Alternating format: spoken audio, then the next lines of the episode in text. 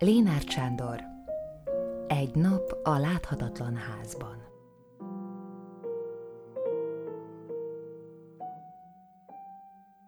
Első rész. Reggeltől délig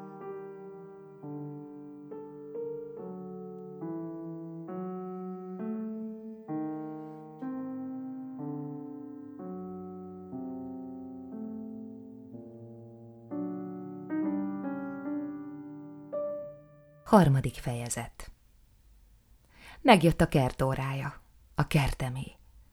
A különbség, ha máshol megharagszom valamire, földhöz csapom. Itt a földemhez csapom. Életem legfontosabb kertészeti leckéjét Michelangelo-tól kaptam. Ő tervezte a római Kártauziak kolostorát. A történelemnek nevezett zűrzavar úgy keverte a dolgokat, hogy ma a szirénei Vénusz került az egykor tömjén illatú vidékre, s ma az őkeblei mutatják a cellák irányát, de a magas fallal elkerített kertecskék még megvannak. A rendszabályai szigorúak voltak. A barátok csak olajat, sót, kenyeret és tűzifát kaptak a külvilágból. Mindenki a saját kutyából merte a vizet. Mindegyiknek egyedül kellett kitermelnie a mindennapi salátát, babot, borsót, tavasszal az articsókát, ősszel a dinnyét. Ma már elhiszem Michelangelo-nak, aki a kolostort és a kerteket tervezte, hogy helyesen méretezett mindent. Nagyon kevés hely kell ahhoz, hogy egy remetének minden nap rotyogjon valami főzelékféléje az üstben. Kétszer két lépés sárgarépa, nagyon sok sárgarépa. Háromszor másfél lépés eper, sok eper. Egy őszi barackva jókedvében egy évre ellát egy egész családot kompottal. Michelangelo tudhatta, és tudhatták a kartauziak is. Egy tenyérnyi helyen olyan virág teremhet, hogy az ember más sem lát a kertben. S a legkisebb kertből is több felhőt látott a hallgatak Páter, mint az a kapucinus, aki a cellájában törte a fejét a Szent Háromság titkán. Ma már tudom, a kartauziak kertje helyes arányban áll az üstel és a tányérral. Bevallom, kertem egy kicsit nagyobb, mint a nálam szentebb életű férfiak birtoka. Ők csak lelki üdvükre és a minesztrára, a főzeléklevesre gondoltak. Én a levesre és arra, hogy itt még ismeretlen virágokat és főzelékfajtákat honosítsak meg. Még nem mondtam le a földi javakról. Arról sem, hogy beavatkozzam a történelembe, ha jónak látom.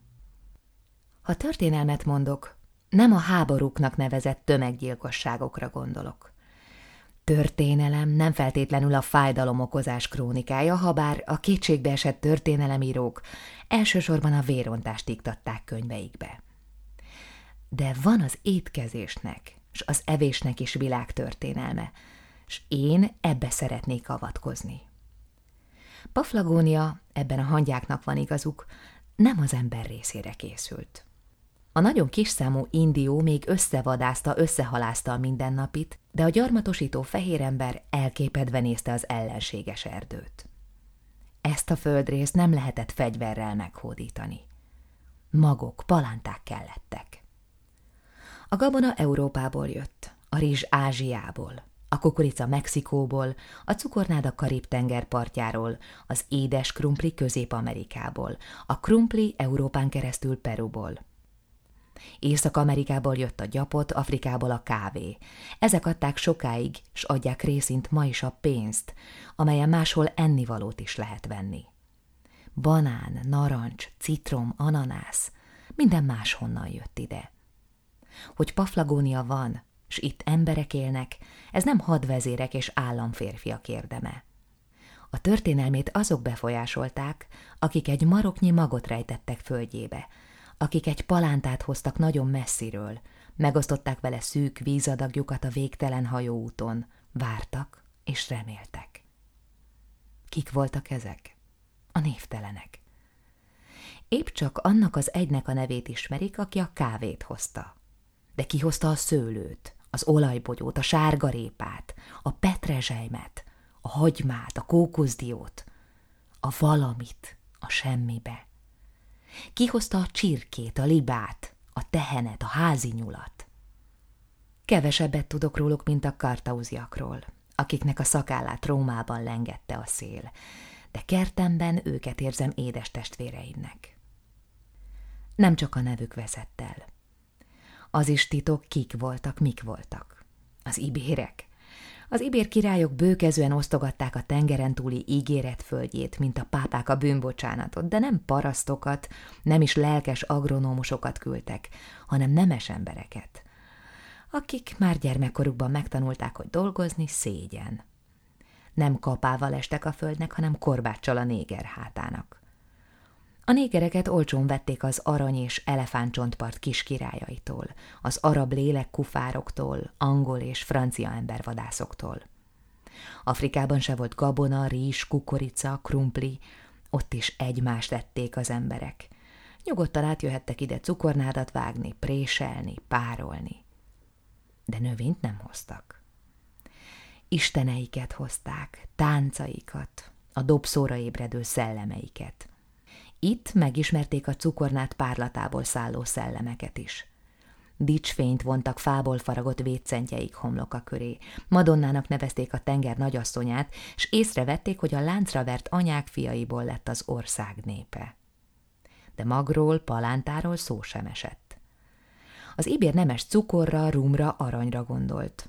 A néger hamar leszokott a gondolkodásról. Régi nyelvét elfelejtette, a fehérek nyelvéből olyan kevés szót tanult meg, hogy azokkal még gondolkozni sem lehetett. Vetni, ültetni, kinek?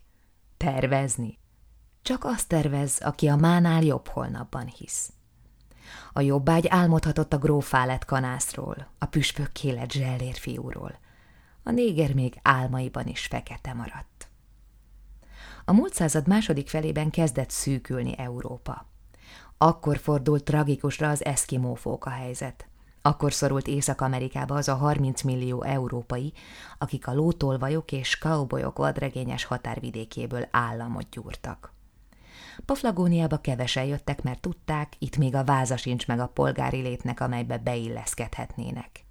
Reményt, kétségbeesést, ködös fogalmakat hoztak, akiket idevetett sorsunk mindenható ura a véletlen. Növényt nem hoztak. Egy öreg néni mesélte, hogy jöttek a szülei. Apám kőműves volt Volhíniában. Ott sok német lakott, pedig orosz vidék volt. Apám várakat, erődítményeket épített és gondolkodott. Azt gondolta, ahol ennyi erőd van, ott háború lesz, s ő, meg még vagy húsz családapa, mindent eladtak, hajójegyet váltottak, s eljöttek ide. Amikor a parton kiszálltak és meglátták a bozótot, felkiáltottak. Jaj, milyen szép neve van ennek az országnak, s milyen csúnya! És sírtak az asszonyok mind. Névtelenek, ismeretlenek, kalandorok, rabszolgakereskedők hozhatták azt, ami ma éltet. A babot, a kis fekete kőkemény babot még az ibérhajósok hozhatták, amikor a Szentatya salamoni gesztussal megosztotta a világot portugálok és spanyolok között. Arist talán a jezsuiták, akik Makaóból jöttek, s a pagodák éveit itt párosították az ibér barokkal. Ami mindennapi babrizsünket ad meg nékünk ma, imádkozták a rabszolgák, mert nem volt szavuk a kenyérre. Annyi biztos, hogy a növények bevándorlása egy szép nap megszűnt. A második világháború korának menekültje csak a rettegését hozta. Az új embercsoportban már olyan sem volt, aki valaha kutatásot volna, Mind azt hitték, hogy a víz a falból folyik, a csapból. Nem tudtak tüzet rakni, mert csak gázt és villanyt ismertek. Úgy tudták, hogy a zöldség a piacon terem. Ebből az egész bevándorló nemzedékből, úgy szólván csak az lépett fűre, akit vasárnap egy büdös kis plédoboz kigurított a betonrengetekből.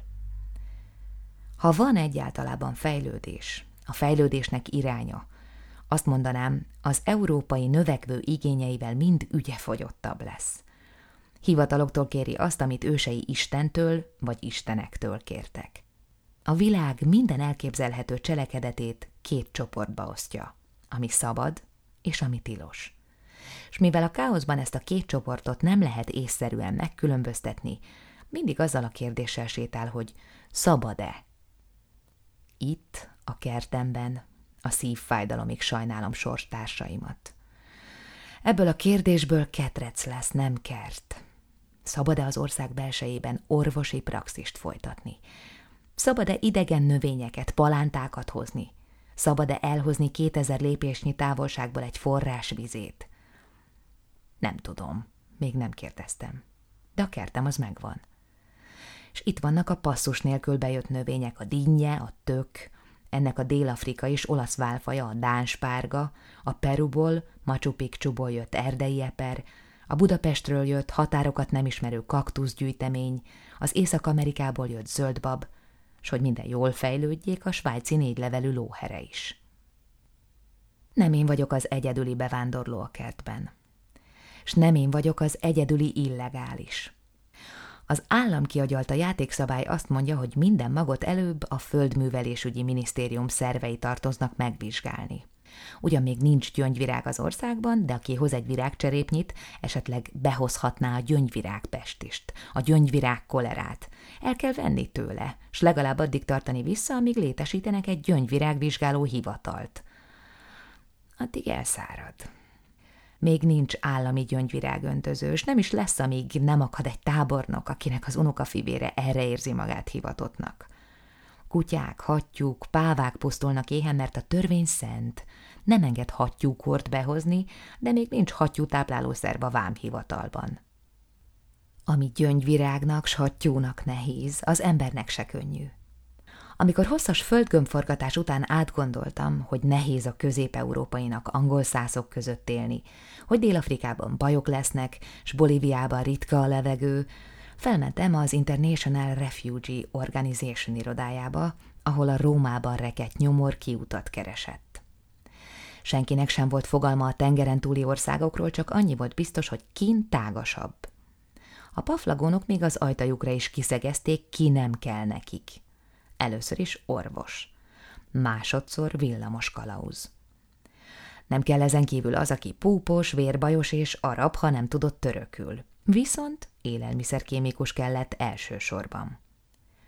Hosszan elmélkedtem a lista előtt. Az, hogy véletlenül orvos vagyok, nem izgatott. Ez nem olyan dolog, mint a púpa, melyet látni, vagy a törökül nem tudás, ami kisül. S megnyugtató volt olvasni, hogy az ország közegészségügyi állapotai olyan kiválóak, hogy egyetlen egy orvosra sincs már szükség. Csak egy élelmiszerkémikusi diplomára volt szükségem. Az IRO különös egyszeri intézmény volt. Korunk egy elterjedt babonája hozta létre. Az, hogy vannak határok, bizonyos láthatatlan vonalak a földgömbön, melyeket csak akkor szabad átlépni, ha egy bizonyos mennyiségű nyomtatott, pecsételt papíros van az embernél. Sok ezer embert ezért fizetnek, hogy ezeket gyártsa, más ezreket, hogy ezeket nézze, vizsgálja, tovább pecsételje. Az egésznek annyi értelme van, mint a kártyajátéknak, amelyen szintén sorsok dőlnek el. A háború után egy-két millió ember ott volt, ahová nem tartozott, ahol nem volt hely számára, ahol nyomorgott. Az Egyesült Nemzetek, a négyzetkilométer vagyonok urai elhatározták, hogy segítenek. Ez igen egyszerű lehetett volna. Ahol három ezer millió ember lelke elfér, elfér még egy, hiszen 60 millió ember érkezik évente passzus nélkül a földre, a gólyához címzett intézmény révén. Elég lett volna egy percre, egy hónapra lemondani a babonáról, és kijelenteni, menjen mindenki, ahová akar. De az államok már régen hivatalokban gondolkoznak, a hivatalok papírosban, ezért kellett az IRO. Akit elcipelnek, aki menekül, aki eltűnt, akit kihúzott a véletlen a törmelék alól, rendszerint nem bizonyítványaival menekült meg. Úgy ült papírok nélkül a büdös előszobákban, mint ahogy a vikingek, vagy Kolumbusz Kristóf, akik vízum nélkül álmodtak a nyugati féltekéről. Az Egyesült Nemzetek csak papírtulajdonosokat engedtek át a határaikon. Létre kellett hozni az IRO-t, ahol megszülettek a születési bizonyítványok, ahol az élőknek elhitték, hogy élnek. Pecséttel igazolták a gyermekeknek, hogy volt apja és anyja, és esetleg azt is igazolták, amit az említett Egyesült Nemzetek bevándorlási, vagyis kizárási hatóságai követeltek. Ha Dél-Afrika homárfark csomagolókat kívánt, s másokat kizárt, az IRO áldott legyen szent neve igazolta a budapesti ügyvédnek, hogy világ életében más sem tett, csak rákfarkat zárt pléskatujába. Mehetett Isten hírével, s bízva abban, hogy akinek Isten homárfarkot ad, észt is ad hozzá.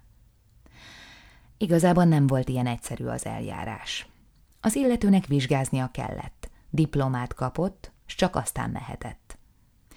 Az IRO-nak volt egy vizsgáztató listája. Az aranyásástól a zsákszövésig mindenből lehetett vizsgázni. Sokan vizsgáztak cukorrépa termelésből, mert Kanada ezt kívánta.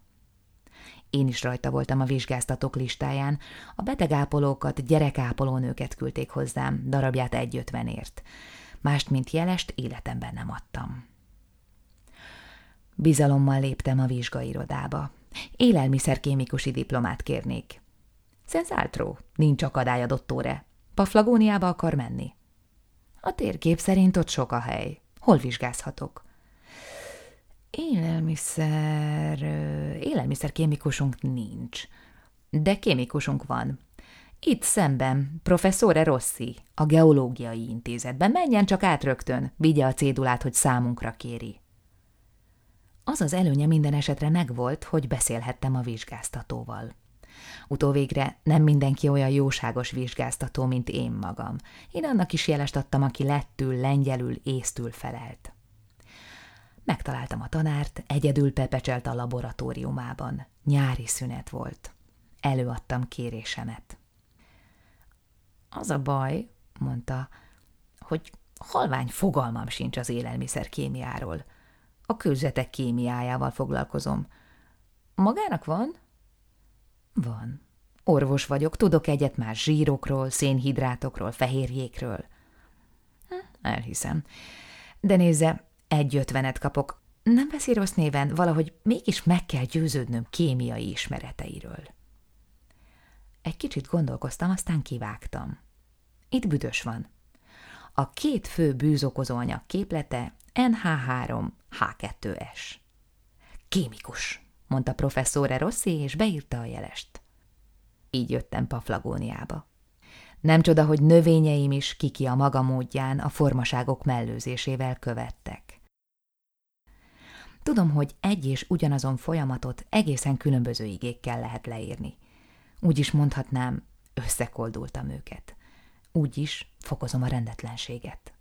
Nem ide való növényeket csalok ide. Ha növényeim elmondanák, hogy kerültek a kerítésem mögé, ők is csak azt mondhatnák, káoszban élünk, nem érdemes tervezni, készülni. A véletlen ragad ki az okok és okozatok összekuszált láncolatából. Hány regény kell ahhoz, hogy egy furcsa, rücskös, olasz boros üvegre emlékeztető tök eljusson a fogföldről Dél-Paflagóniába? Hitler bevonult Csehországba. Germán istenei emberáldozatot követelnek, fejvadászai munkába lépnek. Egy fiatal lány megszökik, Rómába jut, megismerkedik egy repülőtiszttel, megszületik a gyermek, már nem lehet kiutasítani.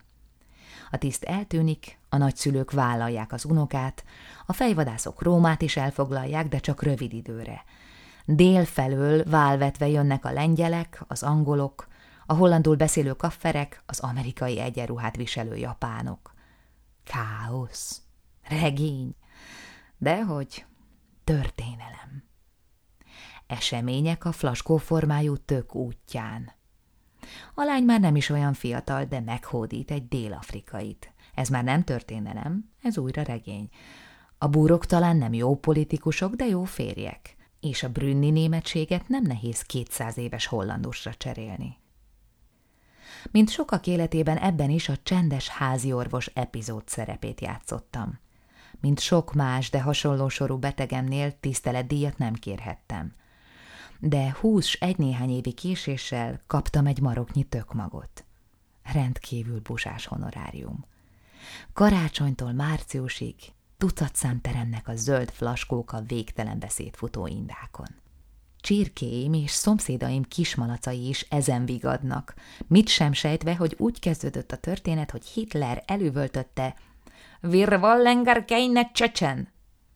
És aztán titkon megparancsolta, hogy katonái pucolják fényesre csizmájukat a prágai bevonuláshoz. Erdei Eprem története ködbe vész. Inka hercegek vitték fel a szamócát egy perui hegycsúcsra – vagy azért emelték várukat Machu Picchuban a kőfaragók urai, mert ott termett a legillatosabb szamóca. A konkvisztádorok bevonultak a fellegvárba, Istenük és szentjeik nem szerették a benszülötteket. Csak az őserdő védte meg azokat, akik szókincsükkel, egy-két legendával oda menekültek. Csak a bozót őrizte Machu Picchu egymásba illesztett kőtömbjeit. Az őserdő, a bozót őrizték a szamócát is. A század elején valahonnan Litvániából kivándorolt egy család Amerikába. Az angol szászok között nem boldogultak. Az alacsony kasztbeli életet unták. Lejöttek Paflagóniába, ahol akkor a bevándorolt még nem állt, ami jogait illeti a benszülött néger alatt. Itt kilátástalan vállalkozásba kezdtek, és a vállalkozás sikerült, papírt gyártottak. Papírost ott, ahol a betű ismeretlen. Nem szabad irodalmi szemszögből nézni a valóságot. Papírral sok mindent lehet művelni. A papíros türelmes és nem pirul el. A jó emberek helyesen számítottak. A két világháború ontotta Európából a betűismerőket. Végül már újságok is jelentek meg. Az újság pedig olyas valami, amire az emberek rászoknak, mint a kábítószerre. Végül naponta olvassák még akkor is, ha egy szót se hisznek belőle. Ha kiolvasott lapot földhöz csapják, akkor is. És csökönyösen hiszik, hogy aznap átláttak a hazugság függönyön, hogy rájöttek a turpisságra, s végül már az, aki nem fogyasztja a papírból és nyomdafestékből lett szócsövet, úgy érzi, elvesztette az összeköttetést a világgal. A papírgyár a legócskább fából, eukaliptuszból gyártotta a legócskább papírost. Az újságok részére kár lett volna jobb. A család fő rossz papírért rosszat kapott, azt, amire az állam azt a hazugságot nyomtatta, hogy az pénz. Utazhatott mindenfelé Machu Picchuba is. Ez még nem lett volna elég, hogy a szamóca kertemig jusson. Ha tovább bogozom az absztrakt képeknél bolondabb képbeszőtt párkafonalat, egy magyar mérnök fonalát kell követnem. Odáig látom, a káoszban előbb-utóbb, de legkésőbb ott, ahol a fonal szint változtat, elveszti az ember az utat szem elől, hogy a Galilei körhöz tartozott, Jászi Oszkárt ismerte, és akkor hagyta el igen sürgősen Budapestet, amikor a tenger nagy fehér paripáján behajózott. Róma akkor azt a boldog korszakát élte, hogy már nem volt a kereszténység fővárosa, de még a fasiszta impériumé sem. Csöpnyik és királya békésen pucolta gyűjteménye régi pénzeit, civil miniszterei két nagy tás spagetti közt azon törték a fejüket, hogy viselkedjék egy ország, ha egy nagy háború minden csatáját elvesztette, de végül odaülhetett a győzők közé. A mérnök Rómában maradt.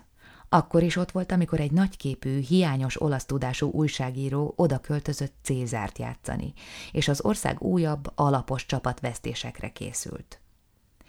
Akkor már csak Paflagónia volt elég messze. Beállt gépészmérnöknek a papírgyárba.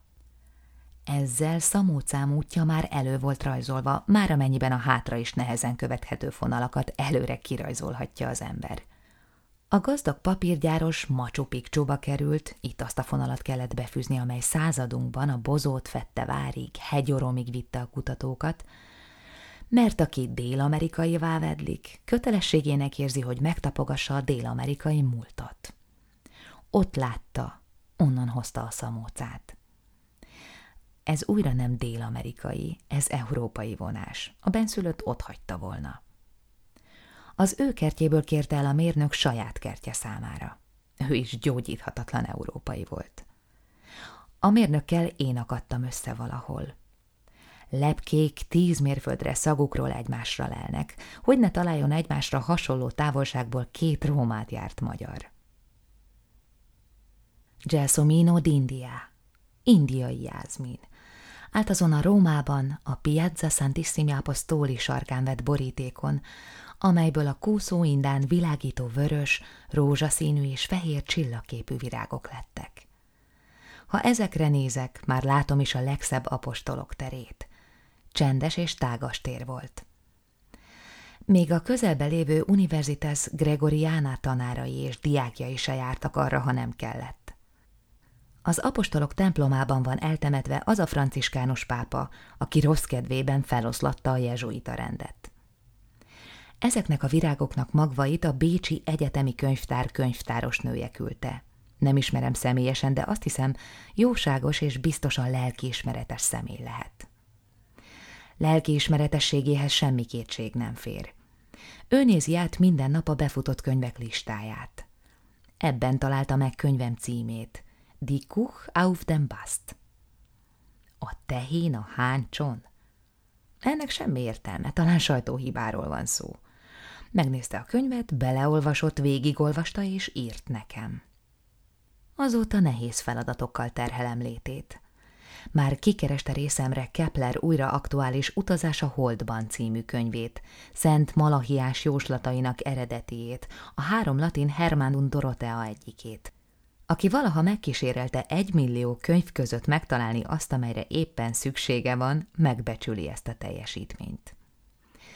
Ismeretlen barátnőm Róma rajongó, itt újra összefutnak a fonalak, és néha, ha nagyon szomjas, elszalad Rómába egy korty Fontánadi trévi vízre. Egyszer megkérdezett, mit küldhetne. Szerénytelen vagyok. Erdőket, kerteket kértem. Megkaptam őket. Római píniák kapaszkodnak a házam mögötti lejtőre, és furcsa, erős színű kisvirágok a babnak szánt karókra. A távolról jöttek, a sokat hányatottak, békén együtt várják az esőt. Nincs náluk tarkább társaság a híres, vendégeiknek nimbusztadó szállodákban. Dél-Afrikából jött magból aloé kelt ki, a svájciból bazsalikom, az angolból Kalinikton aculeatum, egy óriási fehér virág, amelyet csak a Szent János bogarak és a koránkelők látnak nyitva. Tennessee állam nagykövete, igen nagykövete, a katalpafa. Levelei akkorák, mint a dohánylevél, de nem füstöt adnak, hanem árnyékot. És mivel szabály, hogy minden nemzetközi társaságnak budapesti tagja is legyen, itt áll három fiatal kajszi barackfa. Magjukat a Gellért hegy lejtőjén szedte fel egy tollhoz szokott kéz. Még csak nyújtózkodnak. Leveleiket rezegtetik a szokatlan légáramlatokban. Azon törik a fejüket, miért van nyáron tél, és mikor kívánják itt meg az emberek a balacklekvárt. Gyümölcsöt még csak ígérnek. Eddig hiába könyörögtem virágjaiknak, vigyázzanak, ne hóljanak le túl korán. Gondolják meg, hogy az isteni gondviselés azért teremtette őket, mert palacsinta is van a világon. Már elmagyaráztam nekik, hogy az őszi barack január végén érik, e szerint barackjaikat karácsonyra várom. Még nem vállalták a kivándoroltak közös sorsát, az átváltozást. Még nem lett a kajszi barackfából karácsonyfa. A növények sosem kísérelték meg az égigérő torony építését, ennél fogva az Úristen nem sújtotta őket filológiai nyavajákkal. A platán máshogy susog, mint a fenyő, de megértik egymást. A kertben béke van. A növények a saját dolgaikkal törődnek. Az emberek, úgy látom, azért szerencsétlenek, mert mióta sokan vannak, minduntalan akad egy, aki a többinek meg akarja mutatni a túlvilági, avagy a földi boldogsághoz vezető utat. És mindenek felett a növényeket nem kínozza egy fájdalmat érző idegrendszer. Szenvedés nélkül csíráznak, servadnak. Az övék a mennyek országa. Minden kertben van valami ebből a mennyországból. Érzem, a legerősebben a saját kertemben érzem. Igazán boldog, gondolom, csak az lehet, aki trombitás és Bach 51. kantátáját fújja. Tudták a középkori festők, miért ábrázolják az egek boldogságos arkangyalait trombitával. Boldog az is, aki nem csak ujjaival táncolja Bachot az orgonán, hanem egész teste együtt mozog Bach zenéjével. Bach ostoba szövegeket zenésített meg. Süket hallgatói csak a szövegre figyeltek. Boldog legény, Istenek párja, aki balettmester, aki a kantáták zenéjére mozgatja a Degá minden tündérét és Botticelli Vénuszát. A csillagászok is boldogabbak nálam. Többet látnak a káoszból, ha megtanulták, hogy mit keressenek. Száguldó kötfelhőket, szétrohanó csillagtörmeléket, égből csapódó nikkelesőt, egetverő hidrogén csóvát, teret görbítő tejutakat, önmagukba robbanó óriás napokat, egymásba hulló napcsordákat. A csillagász nem fél Kronosztól, az Istentől, akit gonosz klepszidra készítők találtak ki. A csillagász boldog, mint a kínai bölcs, aki hátra nézve ülte meg szamarát, hogy a biztos módba tekintsen a bizonytalan jövő helyett. De ha se trombitás, se balettmester, se csillagász nem lehetek, s csak álmaimban játszhatom a megtagadott szerepeket, még szabad trágyát hordanom a spárga ágyakra. A boldogságok hierarchiájában a kertész rögtön a csillagász után következik. Kertésznek lenni jó. A kertész nem fogy ki a munkából. Könyvek, szobrok, házak elkészülnek. A kert soha. Mindig van vetnivaló, várnivaló, néznivaló. Ahol még téli pihenő sincs, mindig nyílnak lepkét hívó színek. És mindig vannak megoldani való problémák. Senki sem tudja, mi fog megteremni. Ez még nincs bevezetve a könyvekbe. Csak a kert a megmondhatója, mi az, ami a trópusoknak abban a részében érzi jól magát, ahol néha fagy is. Már sokat tanultam. Tudom, hogy az orgona, a ribiszke nem bírják a hosszú nyarat, a banán a rövid telet. A spárga és az orhideák megegyeznek abban, hogy ez a világ legjobb éghajlata. A kakukkfű sehol sem érezte magát jobban. A körtefa beletörődik abba, hogy nincs hó, az almafa nem. A dél-amerikai növények, mint a kukorica és a georginák, vígan vannak. A málna elsorvad, a szederfa nem tudja éjjene vagy halljon. Szeretném megtanulni azt, amire nem tanít könyv. A kert annyi minden, hogy még iskola is. Olyan iskola, amely a fapados katedrás iskola ellenkezőjét tanítja. Ott azt tanulja meg az ember, hogy a pattársakhoz, tintatársakhoz kell igazodnia. Hogy az fontos, ki mit gondol rólunk, hová kapaszkodunk elképzelt ranglistákon, hogy osztályoz, rendez, hová tesz a hatalom, az ott fenn, a két arasszal magasabb dobogón ülő, vagyis köztünk és az ég közszékelő hatalom. Az iskola elsősorban opportunistákat nevel, és olyanokat, akik szüntelenül figyelik a körülöttük lévők rájuk vonatkozó gondolatait. Aki a kertben áll, megtanulja, hogy a saját kapája a legfontosabb műszer, hogy közte és az ég között nincs más, mint felhő. Nem kérdi, hogy vélekedik felőle a sárgarépa, nem kíván tetszeni a salátának. A kertész nagyon hatalmas ember, nagyon önálló, s ennyivel méltóság teljesebb a kerítésen túl élőknél. Hogy mennyivel boldogabb? Talán annyi valamennyivel több eget kap. Az ég sincs igazságosan elosztva, van, aki napi egy órán keresztül nézheti, van, aki majdnem mindig. Van, aki egy négyszögnyit kap belőle, más egy fél gombnyit. Van, aki füstön keresztül látja, van, aki a tető felett még csak nem is sejti. Az utolsó jégkorszak vége óta mindig kevesebb embernek jut elég ég. A kertben nagyon sajnálom azokat, akiknek csak az a reményük, hogy halálok után majd belülről nézik, mi van a kék bóra mögött. A sárgarépa mellől úgy látom, hogy még a kerítésen túli, fontos kérdésekhez is hozzászólhatok hogy miért emelkedik épp a civilizált országokban a bűnözők száma, hogy miért nem félnek a csirkefogók és a gazemberek az egykor félelmetes börtöntől. Mert a mindennapi életük is börtönökben, ég nélküli szobákban játszódik le. Kint is órával mérik az időt, nem virágzással, hervadással. Kint is hajtott, hajtó fogaskeréknek érzik magukat. Ott sincs kapájuk, hogy bevágjanak a valóságba, kapanyelük, hogy rátámaszkodva addig elmélkedjenek, míg futja a gondolatból. A lakások elsorvadnak, a szobák zárkává szűkülnek, konyhák tömegesen hullanak el végkimerülésben. A börtönöknek is van központi fűtésük, az ő ivóvízük se rosszabb a kapunk kívülieknél. Ha a város börtönné válik, a börtön inkább védi lakóit, mint sem, hogy büntetné őket védi őket a civilizáció kínzó eszközeitől, a gondolattépő telefontól, a falakon átszivárgó, hangszereken csapott lármától, a kötelező átöltözéssel járó szerepjátszástól. A kert tanított meg arra, hogy komolyan vegyem az időjárást. Kezdem érteni, miért lett az angol száz világ legkedvesebb beszéd témája, nem csak mert az időről való elmélkedés olyan kevés műveltséget kíván, hogy mindenkinek büntetlenül járhat a szája, hanem azért is, mert csak annak fontos az idő, akié a föld, akinek érdeke minden esőcsepp, akinek fáit rázza vagy tördeli a szél. A tengerészen kívül csak a földből élőnek fontos a nap, a pára, a felhők kaotikus káoszba tartozó játéka. Az időjárás sincs igazságosan elosztva. Azi az eső, akinek a kertjét öntözi. Azi a szél, aki fenyőerdővel állja el az útját. Évszakainkat elrabolhatja, aki átűz a tengeren.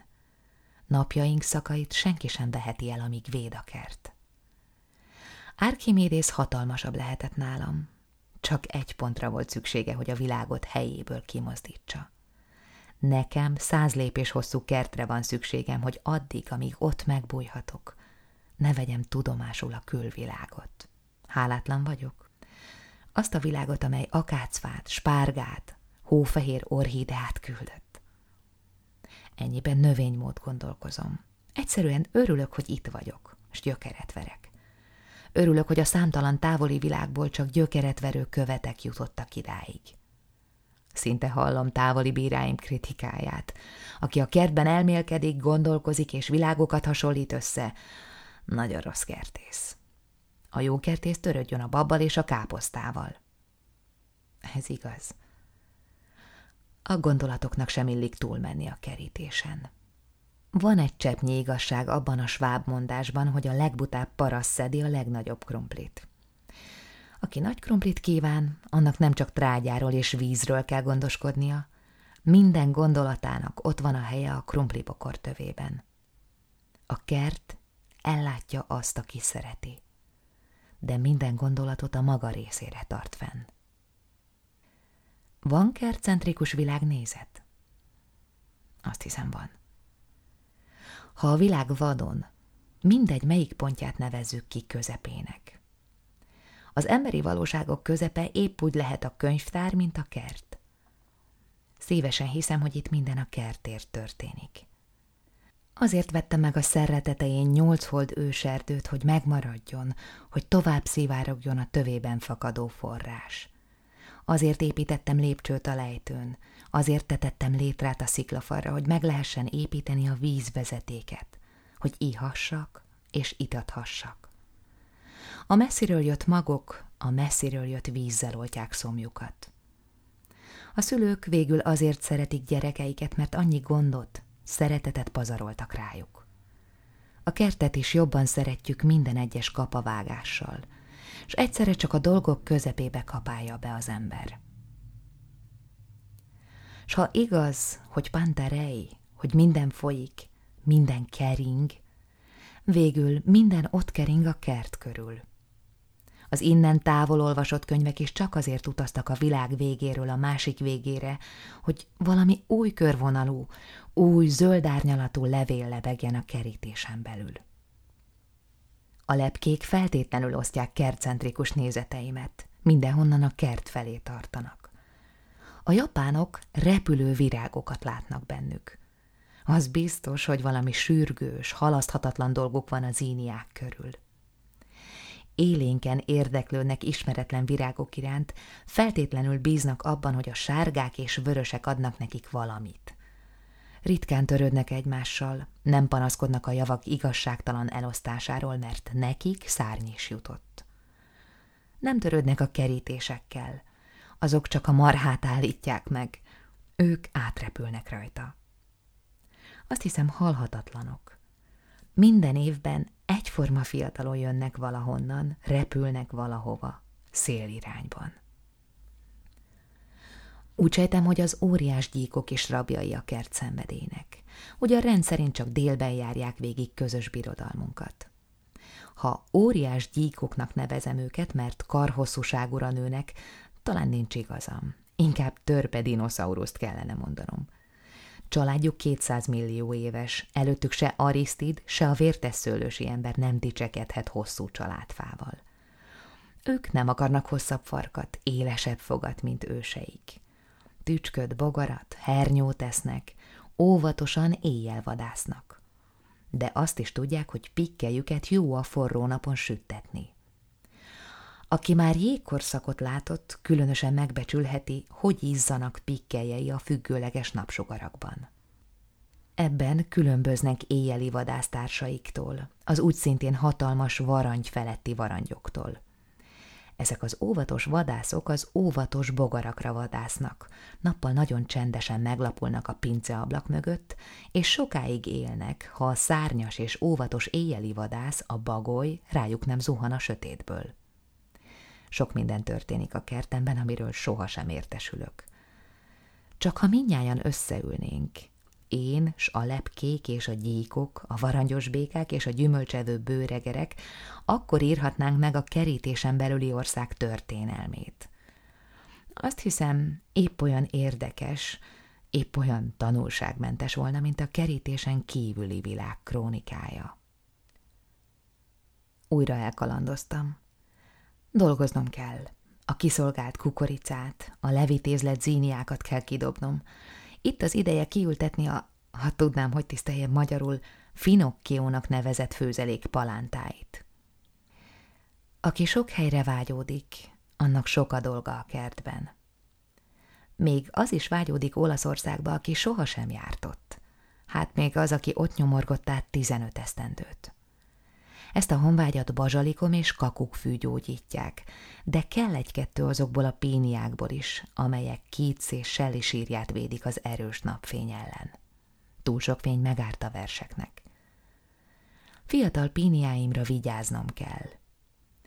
Az igazi rómaiak több szólamúan kísérik susogásokkal a tücsökzenét. Ezt itt nem fogják megtanulni már azért sem, mert az itteni tücskök éjjeli zenészek. Nem, a kert sohasem kész. Zenélő tücsköket kellene hozatni. Ezzel várnom kell, amíg a római píniáim felnőnek, mert a palatinus tücskei nem szívesen zenélnek, ha nem zizeg a tűlevél a basszusban. Az erdei epret szorgalmasan kell gyomlálnom. Csúnya, rohamosan terjedő óriás füvek magjait hozza a szél. A szél az egyenletes elosztás fanatikusa, reggel keletről nyugatra, délután az ellenkező irányban osztja a gazt olyan sikeresen, hogy mindenkinek jut belőle. Ahol a gyík, a lepke, a varangy, Brobdingnakból jöttek. A fű túlnyúl mindenen. Békét kell teremtenem a virágágyakban, ahol egy-egy távolabbról jött virág mindent meg akar hódítani. Mindenhol, a kertben is a kisebbségeket kell védenem ugyan a kertben a kisebbségek helyzete nem olyan reménytelen. Virágok nem cserélhetnek szint csak úgy, opportunizmusból. Ha arra gondolok, mi kertem legfontosabb terménye, azt mondanám, a függetlenség megnyugtató érzése. A világ kaotikusabb, mint ahogy azt a görögök képzelték. Több elemből áll, mint csak négyből, de a szabadságérzést a négy adja meg. Levegőm van, Tiszta levegő, mert a nyápic kocsi út még annyi port sem ad, hogy fehérre porozná bambuszom levelét, és sűrű gödrei eltörik a házam tájáig merészkedő városi autók tengelyét. Vizem van, s lesz, amíg sikerül megvédenem a szerra tetején az erdőt. Tüzet, tüzet a lábas alá, amelyben az ajpi gyökérfő megadja az erdőm, s az éltető föld az a kert.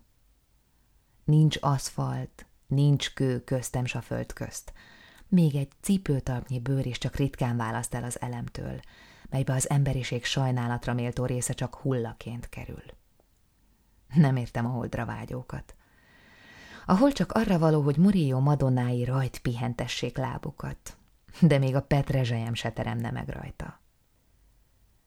Azok a jó emberek, akik embertársaik lelkét kapálják, gyomlálják, azt állítják, a hosszú emberélet csak válasz a gyermekkorban elszenvedett sérelmekre. Egy cseppnyi igazság van benne, már azért is, mert a káoszban semmi sem tiszta, és minden anyagban megvan a többi anyagnyoma is. A legtökéletesebb leírásban vannak bizonytalanságok. A legvadabb elméletekben, mint gazakertben, megterem egy pár mondatnyi meglátás. Lehet, hogy az én életem sem lesz elég hosszú, hogy megbosszuljam az utamba állított, a fűre lépni tilos táblákat. Lehet, a vénembernek kell bosszút állnia azért a kisfiúért, akit fél százada egy csúf udvari szobába zártak, s ott öklével hiába próbálta tágítani a falat. Ha így van, tudom, hogy minden hiába. Repülnek a felhők a kert felett, a leggyorsabb repülők viszik az éveket, de az udvari szoba felett semmi sem repült. Az udvarban semmi sem termett, az órák álltak, a napok hínárba fonódtak. A nyomortanyákon nevelkedett gyerekek nem tudták, mit szabad, és később talán szabadságvesztésre ítélték őket. A jó, Istenem, kinek jó család gyereke életét szabadságvesztéssel kezdte, és körülötte minden nap valami másról derült ki, hogy nem szabad. Volt, aki beletörődött, talán a többség. A fegyencek többsége csak rövid ideig veri a falat ököllel. A jó családból való ketrecben nevelt kanári madár elveszti képességét, hogy a porcelántálon kívül is találjon egy magot. Szárnyai csak rácstól rácsig viszik. Rajtam nem fogott a nevelés. Ha a kerítés mögött gyomlálok, ez a kerítés nem engem zár be, hanem a kívülről fenyegető csirkéket zárja ki. Fentartom magamnak a jogot, hogy magam osszam a cselekedeteket szabadra és tilosra. Világéletemben harcoltam tébolyodott európai, nyomorult kis dél-amerikai tábornokok ellen, mindenki ellen, aki kisfiúkat udvari szobába és nevelőintézetbe zár, derdidászra tanít, egyenruhát húz egyenlőtlen fiatal emberekre, oktatja, boldogítja még azt is, akinek már benőtt a feje lágya, órarendeket dolgoz ki, mások életét tervezik ki vagy be. Ha a gazba vágom a kapámat, ha vadhajtást nyesek, a távoli, soha meg nem bocsátott börtönért állok bosszút mint földem régi, jogos birtokosai, a botokudok, csak éjjel fogadom el a barlangot. Primum vivere, először is élni kell. Aztán jön a munka, a teljesítmény, az ideálok. Csak a kertben és a zenében van élet. Minden más játék, szerep vagy tévedés, ha nem hazugság. Igaz, el tudnék képzelni egy világot, amelyben már kihaltak a kertek egy világot, amelyben a ráksejtszerűen szaporodó emberiség az erdők után már a kerteket is kiölte. Négyszögletes mezőkbe párhuzamos vonalakat von a saláta, babsorok, káposztasorok, libasorban haladnak az egyforma, egy nyelvet beszélő szájsorok felé. Ma még a kertek termelik a virágot, amelynek félelmetes részét úgyis a halottak kapják, miután egy virág nélküli élet után a mezőben ismeretlen földbe süllyednek, ha csak a jobban ismert tűz gyorsan nem ézítja hamuvá csontjaikat. A kiölt állatok után eljön a kihaló növények kora. Már haldokolnak a parkok, nyilvános kertek. Csak annyira pótolják őket, mint ahogy a nyilvános házak pótolják a meghitt családi tűzhelyet. Már egyre kisebbek a kertek, Egyre több a kő, a föld és a felhők közt. Már kertnek neveznek egy pár cserép háztetők közé került virágot. Üvegtornyokra kerül a zöldség, tojásgyárak, salátagyárak épülnek a géplármagyárak mellé, az időjárás gyártó gépek alá. A mindenütt uralkodó kerék végül kerékbe töri a kertet is. Jó, hogy a kerekek ide még nem hozták el a kerekeket versenyt az esztendőkkel. Nem félek, kertem túl fog élni. Après moi la rouée. A félelmetes jövő még nem fenyegeti fáimat, hogy rossz papíros legyen belőlük. Még nem? Amikor nagyapám a jövőbe és Dagger lencséjében nézve gondolt a gyorsan felejtő, következő nemzedékekre, itt a botokudok évezredes múltjukra tekintve pontosan olyan alakúra verték kőbaltájukat, mint a jégkorszakon edzett őseik, mielőtt átsétáltak Kamcsatkából Alaszkába, s bízva bíztak abban, hogy az évezredek lánca nem fog elszakadni. Nyugodtan adták tovább kőnyílhegyezésük titkát fiaiknak, és olyas valamit mondhattak botokudul, hogy per omnia secula seculorum. A történelmi események annál gyorsabban játszódnak le, minél több ember vesz részt bennük. A hangulatok egyre gyorsabban halnak el. A nyelvek egyre gyorsabban halnak ki. Az emberi állatkert fajai egyre gyorsabban pusztulnak. Az utolsó bálna alig fogja túlélni az utolsó vitorlást. Lehet, hogy egy öregember ásóval a kertben már anakronizmus. Vigyázat! Anakronizmusnak lenni feltétlenül halálos betegség. Szeretett mesterem s kísérőm, Horácius, aki a reggel óráit igen hasonló módon tölthette, már régen intette barátnőjét. Ne nézzen a jövőbe. Ne higgyen a tervezőknek. Megfogadom a tanácsát, és igyekezni fogok növényeim aznapi szükségleteire gondolni. A növények úgy is tudják, mikor fognak virágozni, hervadni. Mi úgy sem tudjuk. Semmit sem tudunk. Elég tudni, mi a hozzánk tartozó növény, mi a gaz. A gazt ki kell gyomlálni. Kilencre kész vagyok az aznapi feladattal. Bár már eddig is mondtam mindenfélét emberekről, akik valamikor egy mozdulattal belenyúltak életembe, vagy mondtak valami fontosat az emberiségről, élőkről és holtakról, eleven emberrel ilyen korán még nem találkoztam. Ennyiben is különbözik a valóság a regénytől. Nyolcvan regény oldalon már sokkal jutottak volna szóhoz. Detektív regényben már megtalálták volna az első hullát, szerelemről szóló műben már történt volna valami megbatránkoztató, vagy felejthetetlen. Jó eszéisták már lefektették volna egy meglepő elmélet alapjait. A rossz eszéista már dübegurította volna kitartó olvasóját. Én ilyenkor szoktam lenézni a völgybe, ahol két-három kortársam mászkál az úton, baktat két kerekű fogaton, vagy gurul a civilizációt jelentő bicikli két kerekén. Ahol mindenki a helyén van, kevesen kívánnak máshol lenni, mint ahol vannak. Az út lehetne szűkebb is, rosszabb is. Hány kortársába botlik a távoli városok lakója? az első és a második csésze kávé között.